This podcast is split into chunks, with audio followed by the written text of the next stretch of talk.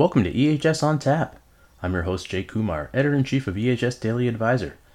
This week, I talked to Langdon Dement, Global EHS Advisor at Evotix, and Julian Taylor, Director of Sales Enablement at Evotix, about ensuring safe operations throughout your business. This episode is sponsored by Evotix. And now, on to the interview. I'm joined today by Langdon Dement, Evotix's Global EHS Advisor, and Julian Taylor, Evotix's Director of Sales Enablement, and also the host of Two Bald Guys Talking Safety, a great podcast. Welcome, gentlemen, to EHS On Tap. Thanks, Jay. Thanks for inviting us. Thank you. It's great to be here. We're going to talk about a couple of things today, but before we get into that, I was wondering if you guys, even though you've been on the show before, if you could talk a little bit about yourselves. Langdon, why don't you start us off? Give us a little backgrounder. Sure. So Langdon Dement, been in health and safety for 12 or 13 years now.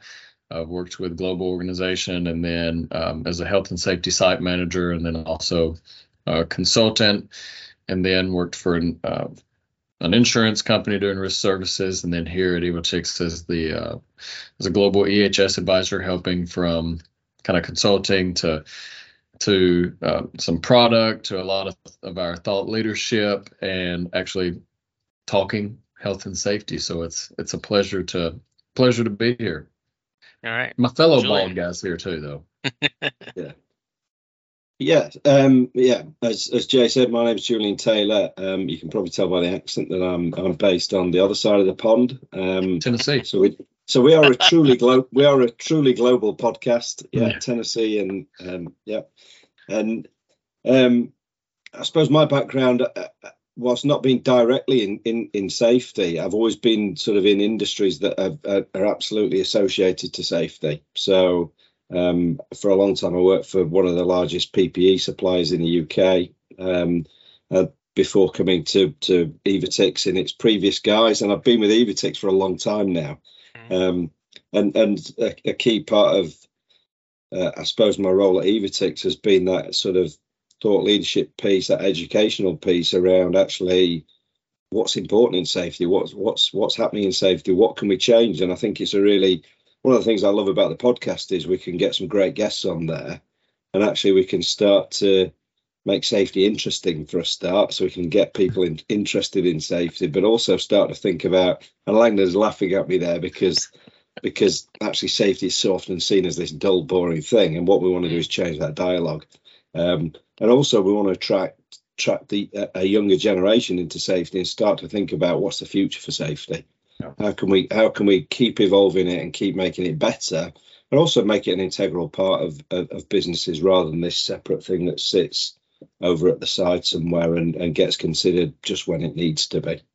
Mm-hmm. Yeah. And you've been doing the podcast for a while now. You've got over 200 episodes, correct? Got a lot. I'm not sure it's 200, but got a lot. Oh. Yeah. Mm-hmm. So cool. Yeah. So yeah, there was an original bald guy. I'm actually an imposter, Jay. Oh no, because there was an original bald guy, and he moved on, and they were looking for somebody else who was follically challenged, and I just happened to be hanging around, so they dragged me into the conversation. Yeah. It's worked out though. It was the Wild West back then. I mean, things were crazy, and we really got structured when Jules came on, so it helped. Nice. Thank you. Yeah. We needed more clarity. There you go. Well, let's talk about a couple of safety topics. Yeah. Starting off, let's talk about safe operations. What does safe operations really mean, and what does that sort of entail versus sort of the traditional safety culture conversation? Do you want me to start, Jules? I'll let you start, and then I'll put you right. That's right. And he knows what I'm about to say. I don't like safety culture. I mean, I've been fortunate. I've done a lot of webinars, a lot of work together, presentations, honestly, just a lot of consulting work as well over the last however many years. And I don't like safety culture. And it's not because I think it's necessarily fully wrong. I like the principle behind it, but I think we get caught up in that, and there's not many organizations that have safety culture. You have a ton of cultures in your organization. And I think whenever we think about it from where does health and safety fit, you don't have a safety culture. You can have 6 different cultures, and health and safety is one of them. And where does that kind of play a role? So for me, when we first started, I know Jules and I have done a lot around safe operations, whether it be presentations, whether it be on a podcast.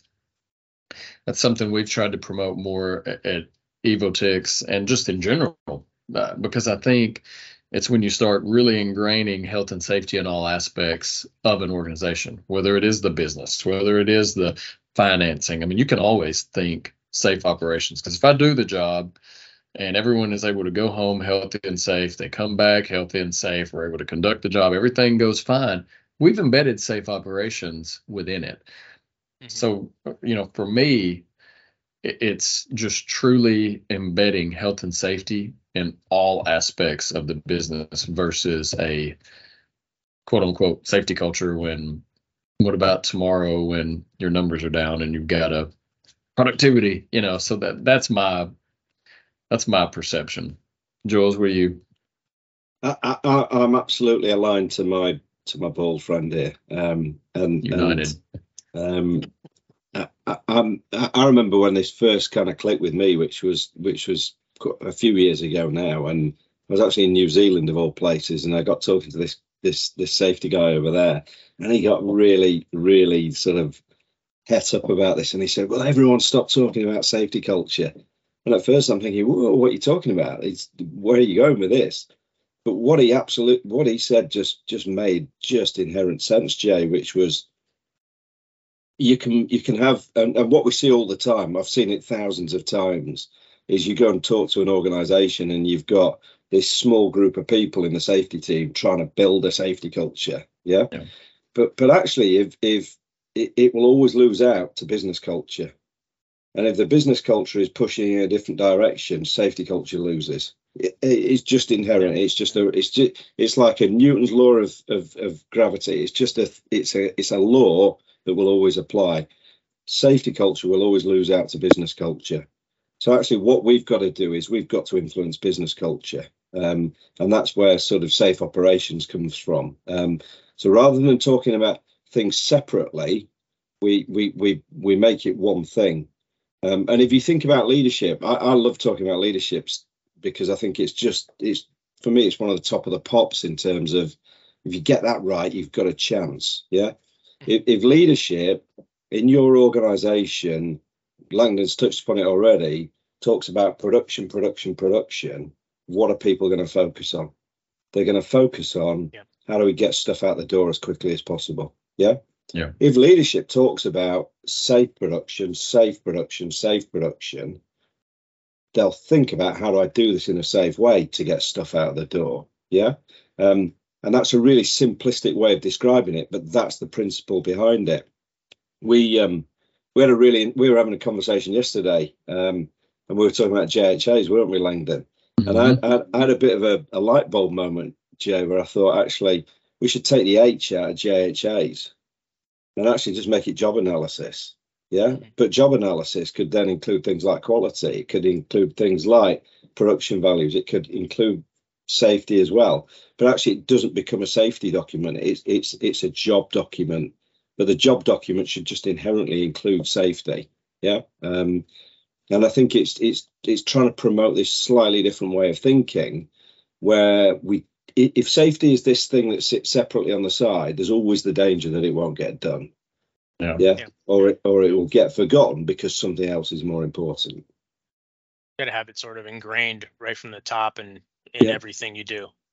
Mm-hmm. Well, and you know, I think to that, it's all really, that's what it boils down to.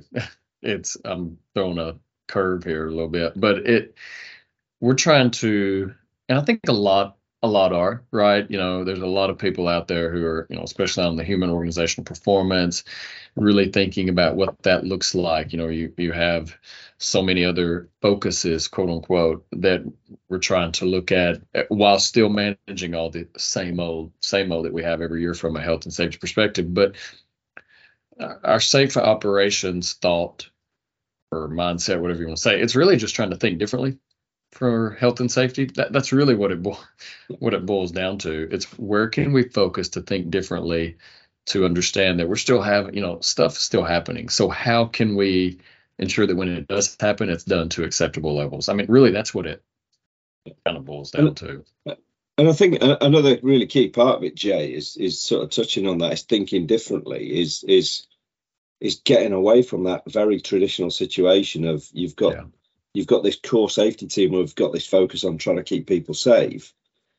And actually, it's challenging. It's really challenging for the safety teams, because what they've got to do is they've got to get senior leadership on board. And they've got to get senior leadership behaving differently. Yeah, they've got to get the broader employee groups on board and behaving differently.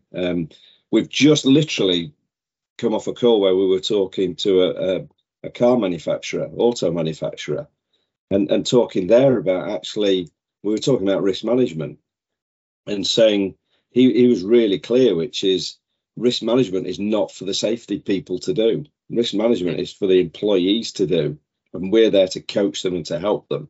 Well, that's a very different mindset to the traditional one, and it takes a bit of effort to be able to get there. And I suppose I tell the story all the time about, there was a guy I used to talk to, good guy, and he very proudly told me, yeah, our senior leadership are really bought into safety, yeah.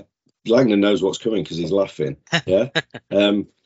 But this guy said, and he made that claim that we've heard thousands of times before, which is safety is our number one priority. I went, okay, that's really good to hear. I said, how often, just out of interest, how often do you report to senior leadership on safety? And he said, once a month. I said, okay, that's interesting. I said, and what do you report on? Incidents and near misses. So I said, okay, that's really interesting. I said, just out of interest, what are the other really important metrics that you have in your business? And he said, customer satisfaction. I said, okay, that's good. How often do you report to senior leadership on customer satisfaction? And he said, yeah, probably 2-3 times a week. So I said, right. I said, what I'm going to suggest is you go and call. I don't know whether I can cuss on this webinar or not. But your mouth. I said, I mean, go for it. I said, I suggest you go and call bullshit on your senior leadership team, and tell them actually their number one priority is actually customer satisfaction. It's not safety. And part of this shift to safe operations requires a shift in terms of the way we communicate with people. So actually, we've got to get away from that classic situation, which we've all heard 1,000 times of, yeah, we do a monthly report. It goes to the board once a month, and it's about incidents and near misses. Because if you do that, how often, realistically, Jay, are people thinking about safety? Once a month. Yeah. So, and they're just trusting the people below them are actually thinking about it a bit more often. But actually, the drive to think about it more often comes from those guys, those people at the top. So actually, we've got to start by educating them and behaving differently with them. So looking at it from that mindset, what are some crucial aspects to consider as organizations move forward? Yeah, to me, and we both have hit on it, really, it's, every year you have trends, you have top trends. I know Verdantix puts out their emerging trend. I don't know what it's called, something top. And I feel like what we are seeing, everybody, the buzzword's been ESG. I don't want to talk ESG. I honestly think it's about to slightly fall back some. To me, and that's just because ESG, some of the higher organizations are bigger. They put a heavy focus on it. So I'm not saying it's, I'm all about helping all, all aspects of their environment and, helping others. I'm all for that. But I just think from a true workplace health and safety, when we think about it, to me, you still have serious incidents going up. We've seen a reduction in non-fatal, whether it's here in the States or in the UK, or honestly in any, what I'll say is maybe forward progressing country. We've seen a reduction in incidents, so we're doing well, but we still are kind of plateauing. We are now having to figure out how can we incorporate more of infectious diseases in that discussion, what that looks like, but we're still having serious injuries. So for me, a couple of things, serious injuries, fatalities, and Jules and I talk about this. I know I'm kind of speaking for him too. I'll let him throw in. But then something we've been on the precipice of for a while is that mental health and the wellness aspect. And I think Jules and I can get very good perception on this, but because different areas, he's in the UK, I'm in the States. That is a challenge wherever you are, but I see that. Jules, what are your thoughts? I know you and I've talked about it a lot, but from a UK perspective, US, it's there, but how we manage it. What are yours from a UK? Well, I wonder whether we've got enough time to talk about all of this stuff. It's the time level. Yeah, I mean, we were talking again, talking through this, and we talk about health and safety, don't we? And it's almost we talk about it as two different entities. So we're going to deal with health, we're going to deal with safety, and the more you stop and think about it, actually, the two things just interlink. Yeah, particularly when we start thinking about the sort of mental health side of things. Yeah, because actually, if people come into work in their wrong mindset, and it doesn't need to be some kind of serious mental issue, it can be just that something's going on in their personal life that distracts them. They come into work not focused on doing things right in the safest possible way. Yeah? So inherently, what we've got to, I think one of the things we should be starting to do globally is to say, right, how do we look after our people in terms of that mental health side of things more effectively? Yeah. How do we understand whether they're in a good place or not? Because actually that not being in a good place naturally can affect whether people have incidents. And then again, the two things interlink, because actually if there are incidents, you've got then the long-term ramifications in terms of mental health as a result of the incident. Yeah. So the two things are absolutely intertwined. And again, it brought it home to me. We had a guest speaker at an event that we went to, and this was a guy who'd fallen off a roof when he was sort of in construction, and he was in a wheelchair, and he's never going to walk again. And he absolutely said the thing that really hit me was, he said, I came into work that day, my marriage was breaking up, and I had so much other stuff on my mind. Actually, that's why I didn't do my job in the safest possible way. Yeah. So I think it's a challenging one, is to say, right, okay, how do we start to get better at looking after people's mental well-being, because it inherently affects safety. Yeah. And I think almost aligning to that, because I think in some businesses, when we talk about health and safety, there's a negative perception of it because it's just seen as a cost. Yeah, it's seen as this just costs us money to do this. And I think the other thing we've got to get better at when we start to think about how we move this conversation on is starting to show that actually safety adds value. So actually, how does safety as a part of your business actually contribute towards success? Yeah, because the reality is, the really pragmatic reality is, when you go and talk to senior leadership in a business and ask them to invest in safety, they look at numbers. Yeah. And senior leadership in most organizations, we just can't get away from the fact of why they're there. They're there to be successful and to make money. Yeah. And actually, if we can start to show that safety contributes to that, you're more likely to get that buy-in to say, we'll invest in things like sort of processes to improve well-being. We'll invest in better systems for safety. Yeah. And the reality is, if you stop and think about it in really simple ways, Jay, think about a manufacturing organization as a starting point. Yeah. What do we want to achieve in a manufacturing organization? We want to get goods out the door, don't we? Yeah. Yeah. Yeah. So good safety contributes to getting goods out the door, because actually it means that we maintain uptime. We don't have to stop production because we're having incidents. Yeah. Actually, if we have a safe environment, people want to work there. People feel good about it. They want to work there, so we can attract the right employees. Yeah. And the right employees do a better job for us. So we actually produce better goods. Yeah. So this, I think it's a really long-winded answer, but I'm saying it's about people, but actually investing in people. And to invest in people, we've got to recognize that there's a value to that. Yeah. And I think, you know, typically in the past, you know, the argument was made, well, you know, you're going to save so much money because people are, you know, injuries cost money, you know, you're time out of work, but I don't know how much that really translates to leadership. But, you know, if you can kind of come at it where, you know, production will be better if people are healthier and safer, that actually makes sense. Or at least, you know, not that the other argument doesn't make sense, but it's, I think it hits the bottom, you know, the bottom line a little more. And maybe that's the, you know, that's the approach you've got to take. Well, I'm a cynical Brit, Jay, and I'm from the north of England, so I can be really cynical. There you go. And the cynical part of me looks at something like ESG and says it's just the latest fad. Yeah, it's just the latest fad. But actually, I don't think it's going to go away very quickly, because I think there's legislation coming in that's driving people to have to do it. But actually, I also think it's a good thing.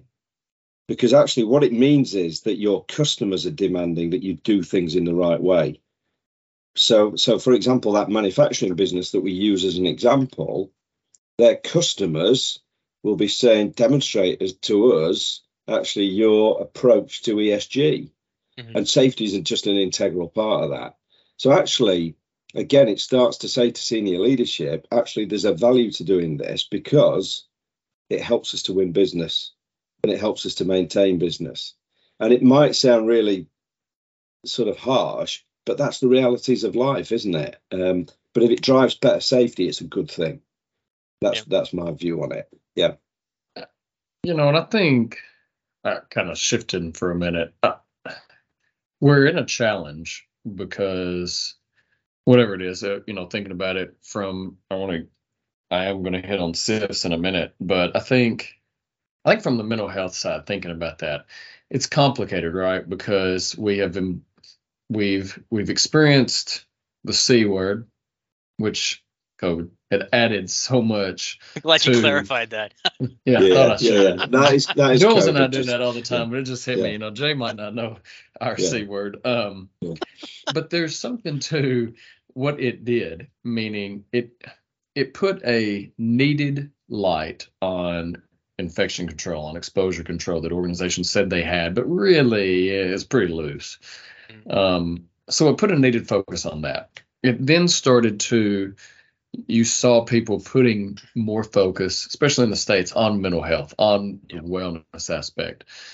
You know, NIOSH did the total worker health years ago and really thinking about that. And it's kind of, it got steam, but you know how Americans are. It's my business. Don't worry about it. But I think we started really trying to incorporate. I know when I was at UL, former boss was part of the integration of health and safety, what Jules was talking about earlier, and really thinking about that, the Institute of where does all that play a role?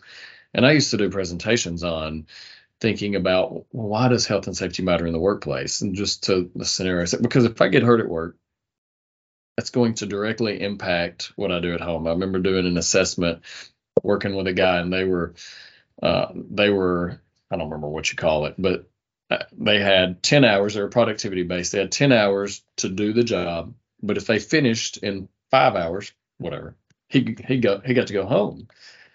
And watched him, and I mean, it was just, you know, we had a good conversation. Then I watched him, and he was, whether it was ergonomics or just kind of hustling. I mean, he was working hard, but he was ready to get home. You could tell. And we started talking. We had a little kid, a young child at home. He was, you know, excited to be able to get the job done. He just wanted to go home. And I get that.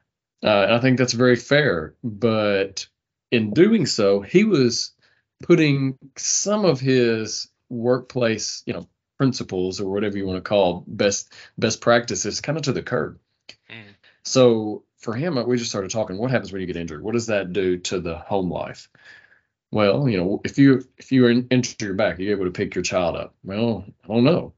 You know, so thinking of that correlation, and then also what happens at home, how does that impact the workplace? Same way with the community. What does that look like?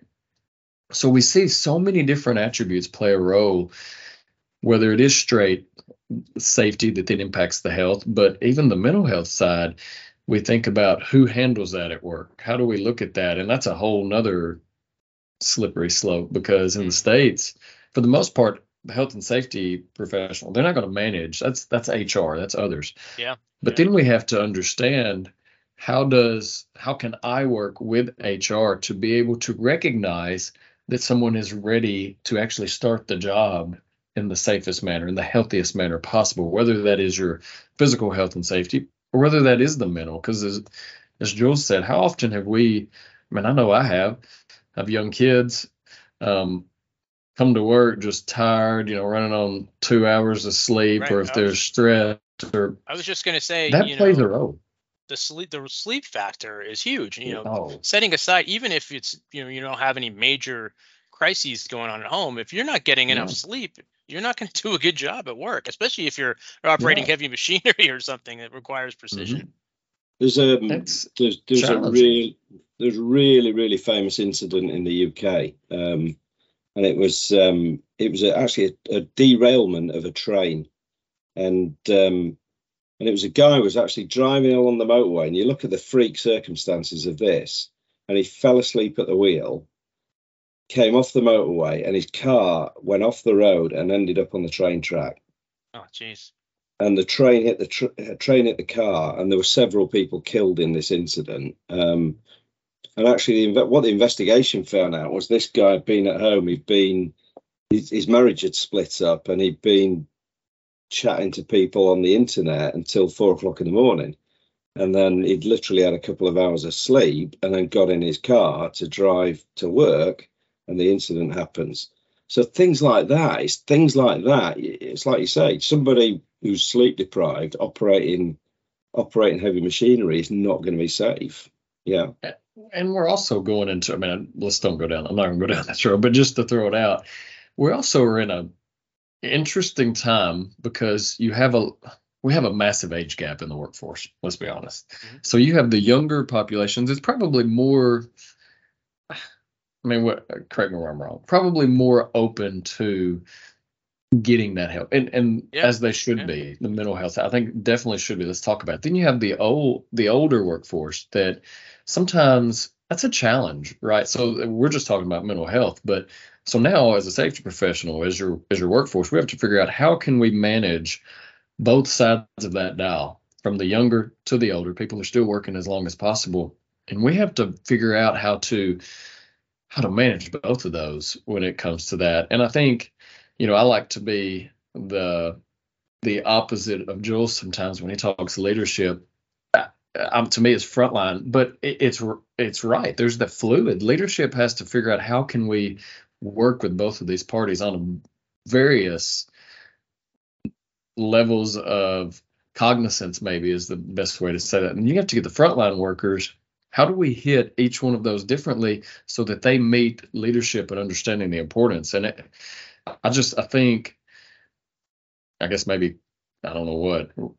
trying to rally it around, I think that there is something to that's why there's a huge focus that's going to just keep on blossoming from that mental health, because it's a challenge. And how do we mitigate such various degrees? And I don't know the answer, but I do see that being pretty pertinent, honestly.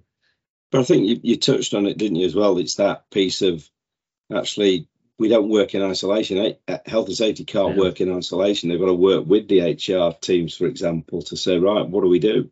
So I've been talking about things like assistance programs, but even, as a business, our business, once a quarter, we have a Friday once a quarter where we actually say it's a wellness day, and the entire business shuts down, and it's mandatory. It's not a case of actually, if you're too busy, you're going to work.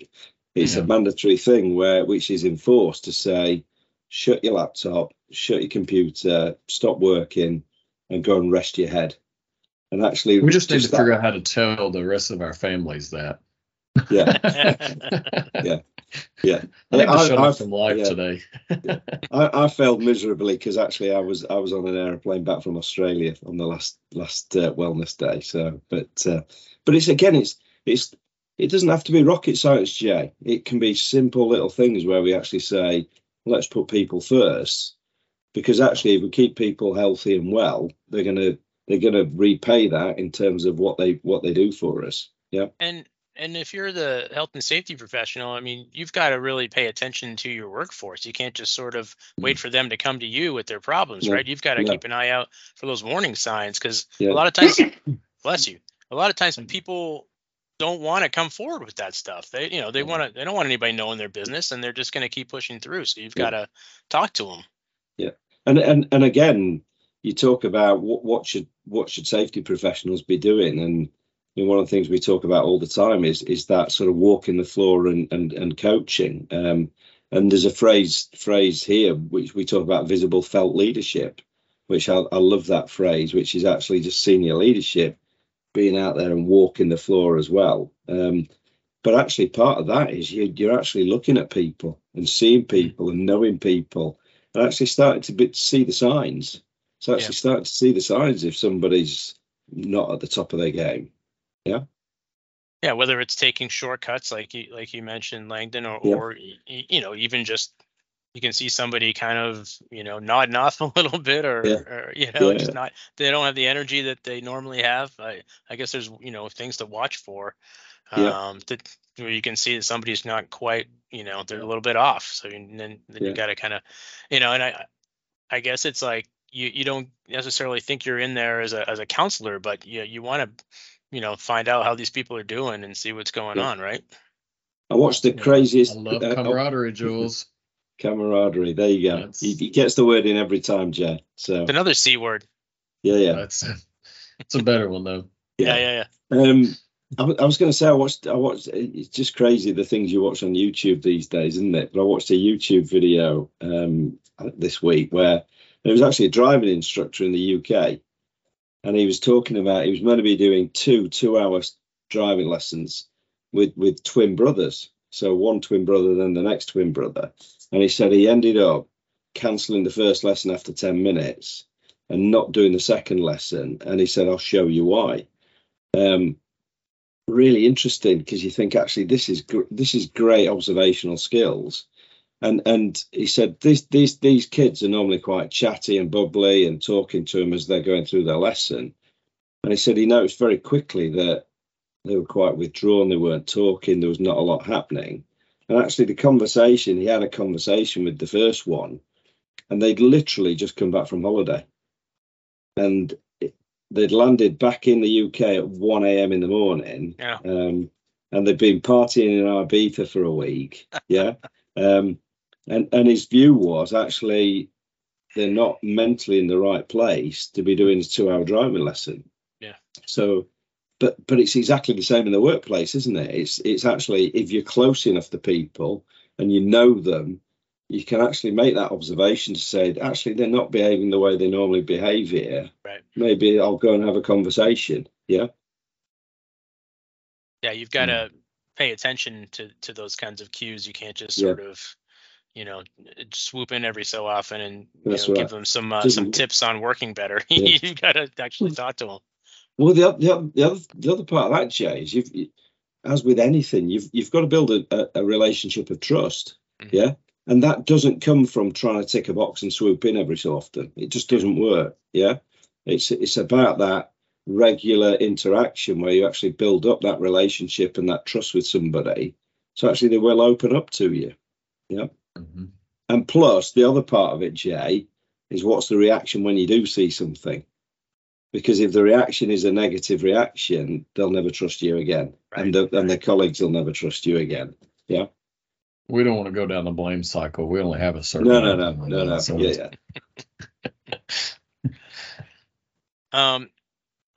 I guess, is this sort of, does change management kind of fit into, sort of these processes as you're sort of, looking at, safe operations versus safety culture?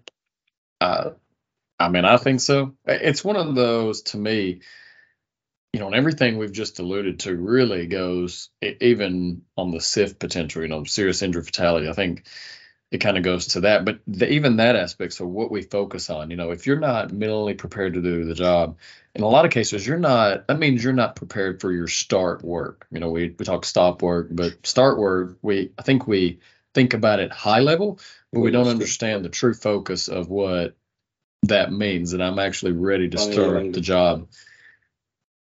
Can you hear me? I can hear you. Can you hear me now? Yeah, okay. You're back. Okay. All right. Okay. Yeah. So I don't know that we really incorporate teams. I get you. I don't know how often we think about truly that start work, and you know, understanding that if anything you talk about, any new process you put in place, you know, thinking about incidents that you've had, near misses, whatever. How do we categorize hazards? How do we categorize incidents? Thinking that a fall from a ladder, is that a fall from a ladder? Or is that actually a fall from a ladder that there was rocks, there was rebar maybe underneath me? That's a potential serious. So to me, all these aspects, when we think about where do we put focus, it's because there's a lot of serious stuff that can happen. You know, Jules gave a couple of scenarios there that, you know, that person from the mental health side, what happened of them, you know, lack of sleep because of familial situations going on led to a serious incident, not just an incident, but a serious one.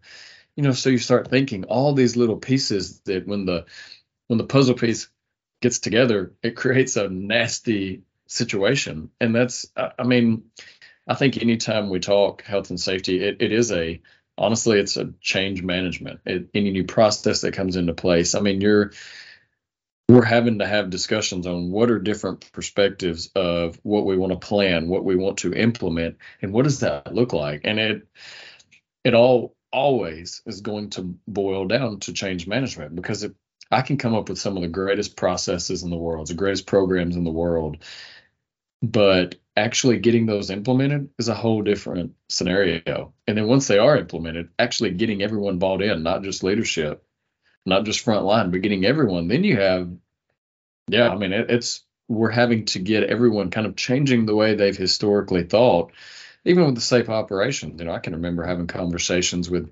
some global organizations that we all know, and few years ago, and I was like, I don't like safety culture. And I remember getting reprimanded during a presentation, and it kept going. And finally, I was like, maybe we should discuss this later. Come up to me after it's over.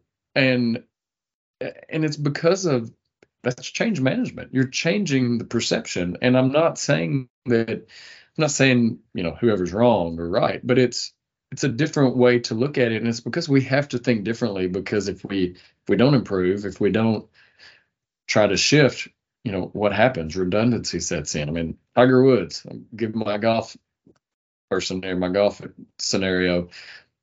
I can't think other than like Roger Federer, Michael Jordan, the greatest that have ever played a sport. They were willing to make changes on things. You know, Tiger, he would change his golf swing, and he just won major. Why? Right. Because he wanted to be the best and continue to be the best, and he saw a need for a change. I don't think we can be different, because as soon as we, as safety professionals or as internal organizations, as soon as we have that same mindset of complacency, I think we're going to start to fall to the wayside a little bit. That's my thought. Jules is smiling. He's like, I agree, yeah. Langdon, you're great. Well, I agree, Langdon, you're great. Yeah. I think, I think there's that really important sort of mindset of actually, change is just continual, but actually what we should think about is how do we manage that effectively, and who do we include in that? And all too often it's happening at a higher level and doesn't include all the people who should be involved. So actually the people who know most about the job, which is the people doing the job. So I think we've got to create a culture of including people, and part of that is, I heard a phrase today which I hadn't heard before, but I'm pretty sure it's going to become one of those phrases that is used in business, which is everboarding. So this concept of actually not just, and I really like this, because I've got this bee in my bonnet about we onboard people, particularly around safety, and then we just assume they've got it. Right. And actually, the concept of everboarding is we're continually refreshing people and retraining them. And I think that's a really important concept, is we keep training people, we keep educating people, we keep making sure that they're focused on it. But when you think about change management as well, it doesn't always need to be great big things. If we think about, as a safety professional, how can I keep getting better? I think the concept of marginal gains is brilliant, which is my sporting analogy, because I'm a cyclist, and Team GB with the cycling, they took this approach of actually we want to improve 100%, but we're going to do it in 1% increments. So we'll find 100 things that we can improve by 1% to make us better. And I think, again, safety, it doesn't need to be big things. OK, you can look at your organisation and say, right, where can we make these small changes that will make a difference? Yeah. And that's a really good approach to take. And I mean, pre-Beijing Olympics, British cycling was nowhere. And then over the last several Olympics, British cycling has mopped golds up every single time. But they can't stop. It's interesting. We had a gold medal cyclist on our podcast, and that was the really key thing, was you can't stop because people catch up. Yeah. So you've got to keep doing it. You've got to keep looking at what's the next thing. Yeah. And you're never going to be perfect. There's always going to be something that can be improved or know, adjusted or whatever. So but it's a good approach to it. Instead of trying to, like, all right, we need to get 100% better. You know, that's pretty daunting. But you can kind of make it more realistic. Yeah.